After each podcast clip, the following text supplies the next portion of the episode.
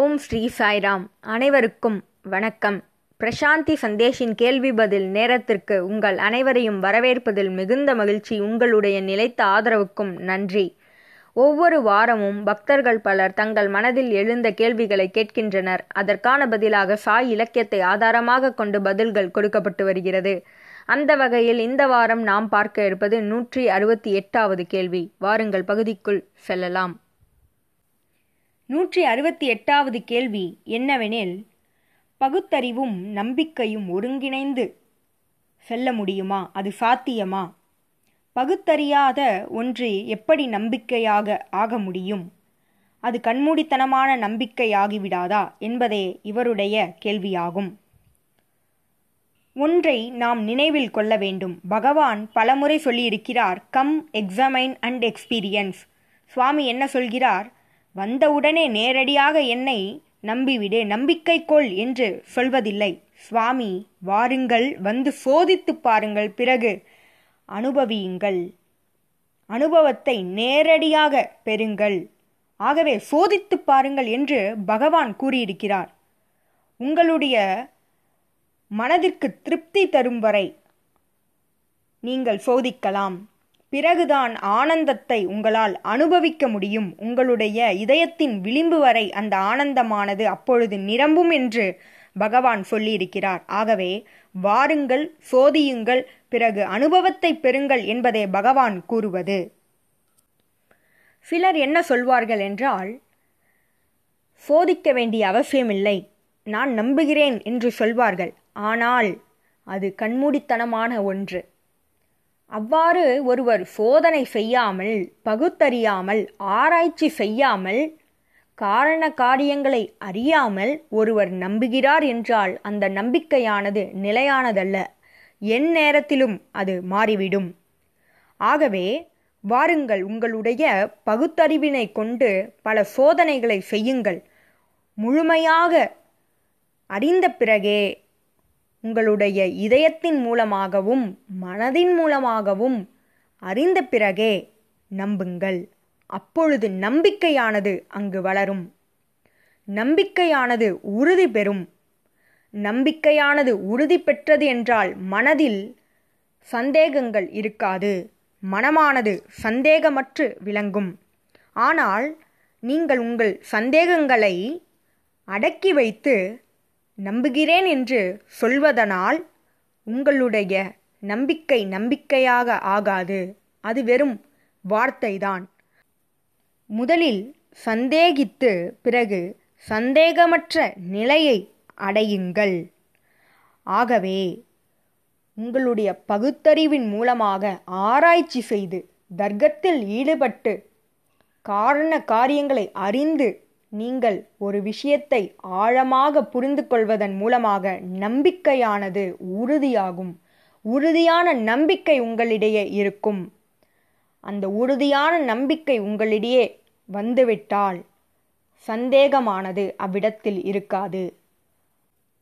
அந்நிலையிலிருந்து நீங்கள் எதையும் ஆராய்ச்சி செய்து அல்லது பகுத்தறிந்து அறிய வேண்டிய அவசியமில்லை. ஏனெனில் நீங்கள் உறுதியான நம்பிக்கையினை பெற்றுவிட்டீர்கள். மனதிற்கே ஆதாரம் வேண்டும், தர்க்கத்தின் மூலம் நிரூபிக்க வேண்டும். ஆனால் அதீத நம்பிக்கை இது அனைத்திற்கும் விடை கொடுத்துவிடும், சந்தேகமானது மறைந்துவிடும். நாம் பல விஷயங்களை ஆதாரம் மூலமாகவும் தர்க்கத்தின் மூலமாகவும் வெளிப்படுத்தலாம். ஆனால் இறைவனை தர்க்கத்தின் மூலமாகவோ அல்லது ஆராய்ச்சியின் மூலமாகவோ அறிய முடியாது. அதீத நம்பிக்கையே அதற்கு ஆதாரமாகும். அதீத நம்பிக்கையே இறைவனை அறிவதற்கான வழியாகும். ஆகவே உறுதியான நம்பிக்கையை கொள்ளுங்கள், அப்பொழுது சந்தேகமானது விடைபெற்றுவிடும். இந்த பக்தருடைய கேள்வி, பகுத்தறிவும் உறுதியான நம்பிக்கையும் ஒருங்கிணைந்து செல்ல முடியுமா, அது சாத்தியமா என்று கேட்டார். முதலில் சந்தேகித்து பிறகு சந்தேகமற்ற நிலையை அடையுங்கள். பகுத்தறியாமல் ஒன்றன் மீது வைக்கும் நம்பிக்கைதான் கண்மூடித்தனமானது. ஆனால் வாருங்கள், வந்து சோதித்து பாருங்கள், பிறகு அனுபவத்தை பெறுங்கள் என்று பகவான் சொல்வதைப் போல நாம் செய்தால் நம்முடைய நம்பிக்கையானது உறுதியாகும். நன்றி. அடுத்த கேள்வி என்னவெனில், உலகத்தில், அதாவது நம்முடன் வாழும் நபர்களோடு நாம் கொண்டிருக்கும் அன்பும், உலகத்தில் இருக்கும் நபர்களிடம் நாம் காட்டும் அன்பும், இறைவன் மீது நாம் கொண்டிருக்கும் அன்பு, அதாவது பக்தியும் ஒன்றா அல்லது வெவ்வேறா என்பதே இவருடைய கேள்வியாகும்.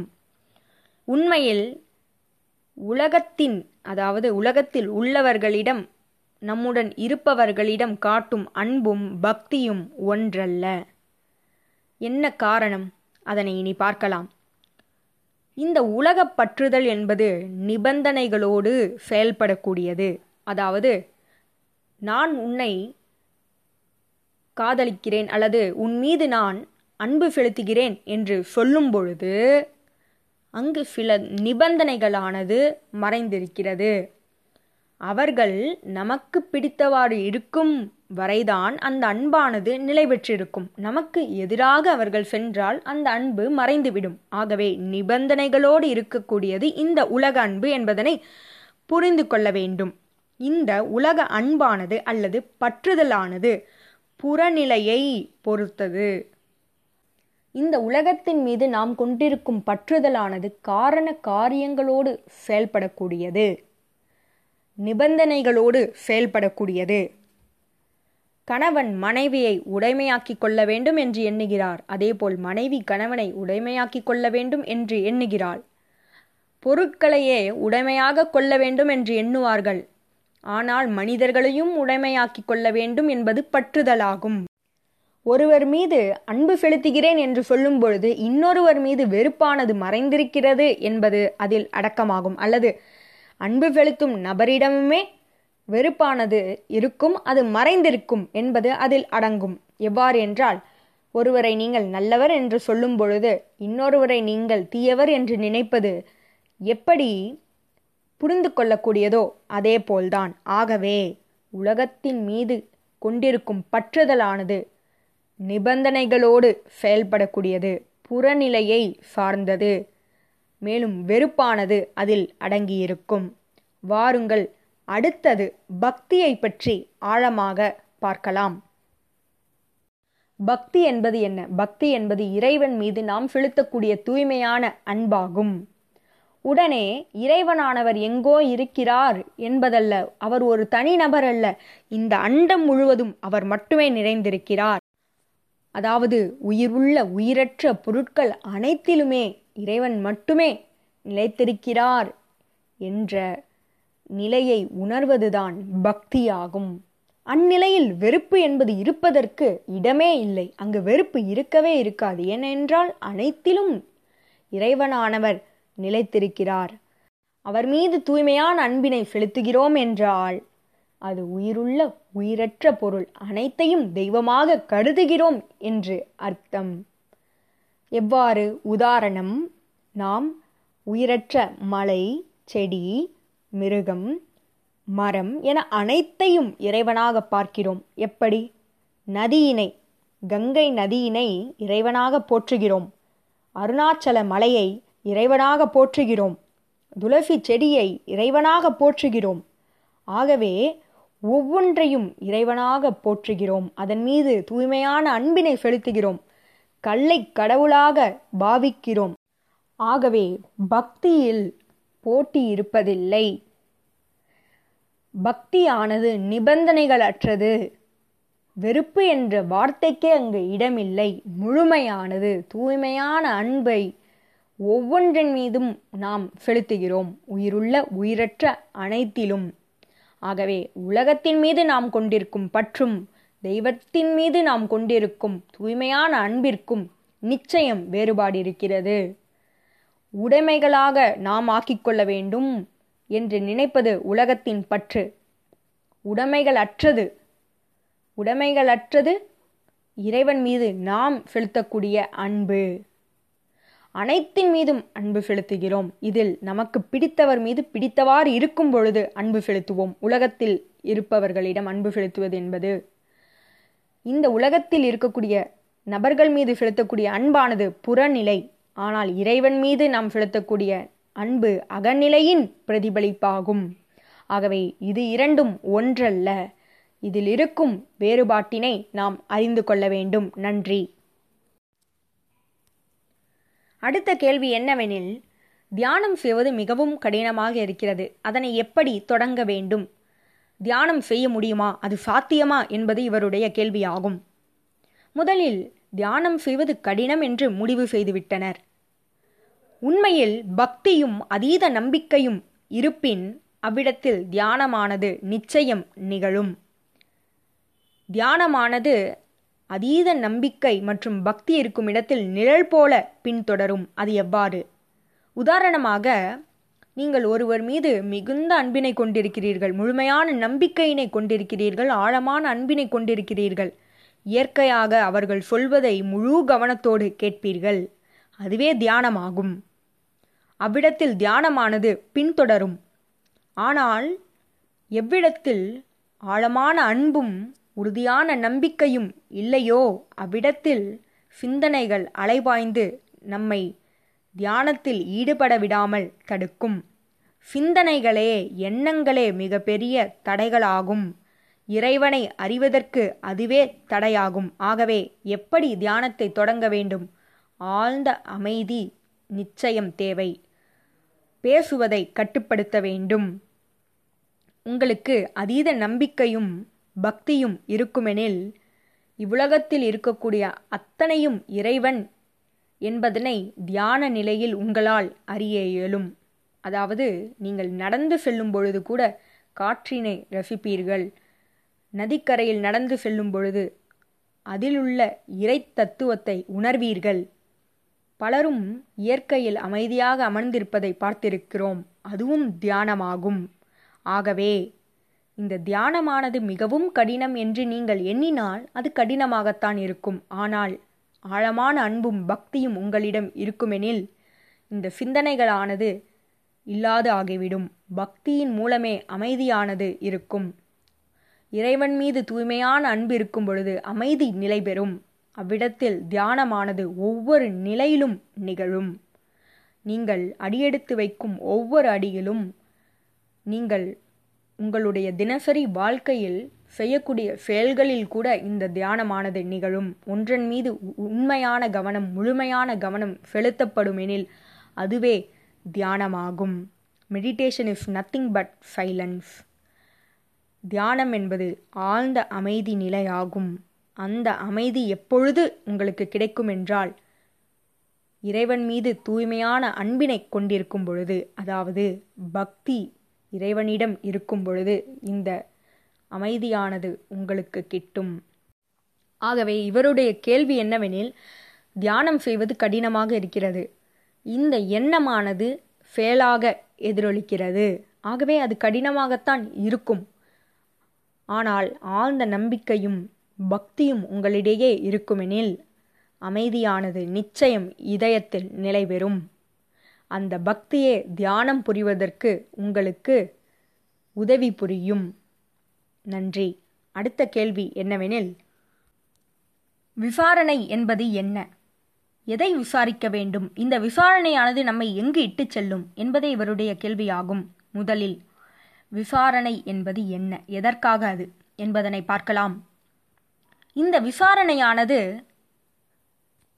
பரபிரம்மத்தை அறிவதற்கான வழியாகும், ஒரே வழியாகும். சுய விசாரணையின் மூலமே பரபிரம்மத்தை நம்மால் உணர முடியும். ஆகவே பரபிரம்மத்தோடு தொடர்புடையதே இந்த விசாரணை என்பதை நினைவில் கொள்ள வேண்டும். மனதோடு அதற்கு எந்தவித தொடர்பும் இல்லை. மனதிற்கான விசாரணை எதுவுமே அங்கு நடைபெறாது. இதில் நாம் தெளிவாக இருக்க வேண்டும். மனதின் மூலமாக பல விஷயங்களை அறிந்து கொள்ளலாம், கிரகிக்கலாம். ஆனால் பிரம்மத்தை அந்த பெற்ற அறிவால் உணர்ந்து கொள்ள இயலாது. வேண்டுமென்றால் பிரம்மமானது இவ்வாறு இருக்கும், அப்பழுக்கற்று இருக்கும், எங்கும் நிறைந்திருக்கும் என்ற அறிவினை தெரிந்து கொள்ளலாம். ஆனால் பிரம்மத்தை உணர முடியாது. விசாரணையின் மூலமே நம்மால் இந்த பிரம்மத்தை பரபிரம்மத்தை உணர முடியும். இந்த பரபிரம்மத்தை உணர்வது என்பது என்ன? நம்மை எங்கு இந்த விசாரணை இட்டு செல்லும்? இந்த உடலுக்குள் உறைந்திருப்பது ஜீவாத்மா.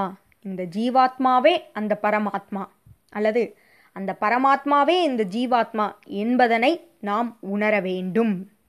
இந்த உடலுக்குள் உறைந்திருக்கும் இறைவனே எங்கும் நிறைந்திருப்பவர் என்பதனை உணர வேண்டும். அதுவே உண்மையான பலனாகும் அல்லது சுய விசாரணையின் முடிவாகும். அதை விடுத்து புத்தக அறிவு அல்லது பல ஸ்லோகங்களை படிப்பது இவை அனைத்தும் பிரம்மத்தை அறிந்து கொள்வதற்கு, அதை பற்றி தெரிந்து கொள்வதற்கு நமக்கு உதவி புரியலாம். ஆனால் பிரம்மம் எங்கும் நிறைந்திருக்கிறது என்ற அனுபவத்தை கொடுப்பதற்கு அது உதவியாக நமக்கு இருக்காது. மேற்கோளாக நாம் ஸ்லோகங்களை காட்டலாம் பல இடங்களில், ஆனால் அது நாம் உணர்வதற்கு நமக்கு வழிவகுக்குமா என்றால் நிச்சயம் இல்லை. சிலர் அறியாமையில் மூழ்கியவர் போல தோன்றலாம் பலருக்கு. அதாவது பல புத்தகங்களை படிக்காதவர்கள், இதிகாசங்களை படிக்காதவர்கள், கீதை ஸ்லோகங்களை உணராதவர்கள் என அனைவருக்கும் மற்றொருவர் அறியாமையில் நிறைந்திருப்பது போல தோன்றலாம், தோற்றமளிக்கலாம். ஆனால் அவர் பரபிரம்மத்தை உணர்ந்துவிட்டால், ஆத்ம விசாரணையின் மூலம் உணர்ந்துவிட்டார், அவரே ஞானம் பெற்றவராவார். ஆகவே இந்த கேள்வி என்னவெனில், விசாரணை என்பது என்ன? விசாரணை என்பது பரபிரம்மத்தை அறிவதற்கான ஒரே வழி. இந்த விசாரணையானது நம்மை எங்கு இட்டு செல்லும் என்றால், நம் உடலுள் உறைந்திருக்கும் ஜீவாத்மாவே பரமாத்மா என்பதனை நமக்கு புரிய வைக்கும். அல்லது நாமே அந்த பரமாத்மா என்பதனை அறிவோம். அதுவே விசாரணையின் முடிவாகும். நன்றி. அடுத்த கேள்வி என்னவெனில், யோகத்தை பற்றி கேட்டிருக்கிறார். முதலில் யோகத்தில் பல பயிற்சிகள் இருக்கின்றன. ஆனால் அதனுடைய உண்மையான குறிக்கோள் என்னவெனில், மனதை அமைதிப்படுத்துவது. மனதின் அமைதி நிலையை உணர்த்துவதே யோகமாகும். இந்த யோகமானது எதன் மூலம் வெளிப்படுத்தப்படும் என்றால், உடலின் மூலம். அதாவது நம்முடைய எண்ணங்களானது அமைதியாக இருக்குமெனில் நம்முடைய செயல்களும் அமைதியாக இருக்கும். Face is the index of the mind. அதாவது அகத்தின் அழகு முகத்தில் தெரியும் என்று ஒரு பழமொழி இருக்கிறது. அகத்தின் அழகு என்றால் மனதின் எண்ணங்களின் வெளிப்பாடு முகத்தில் தெரிந்துவிடும்.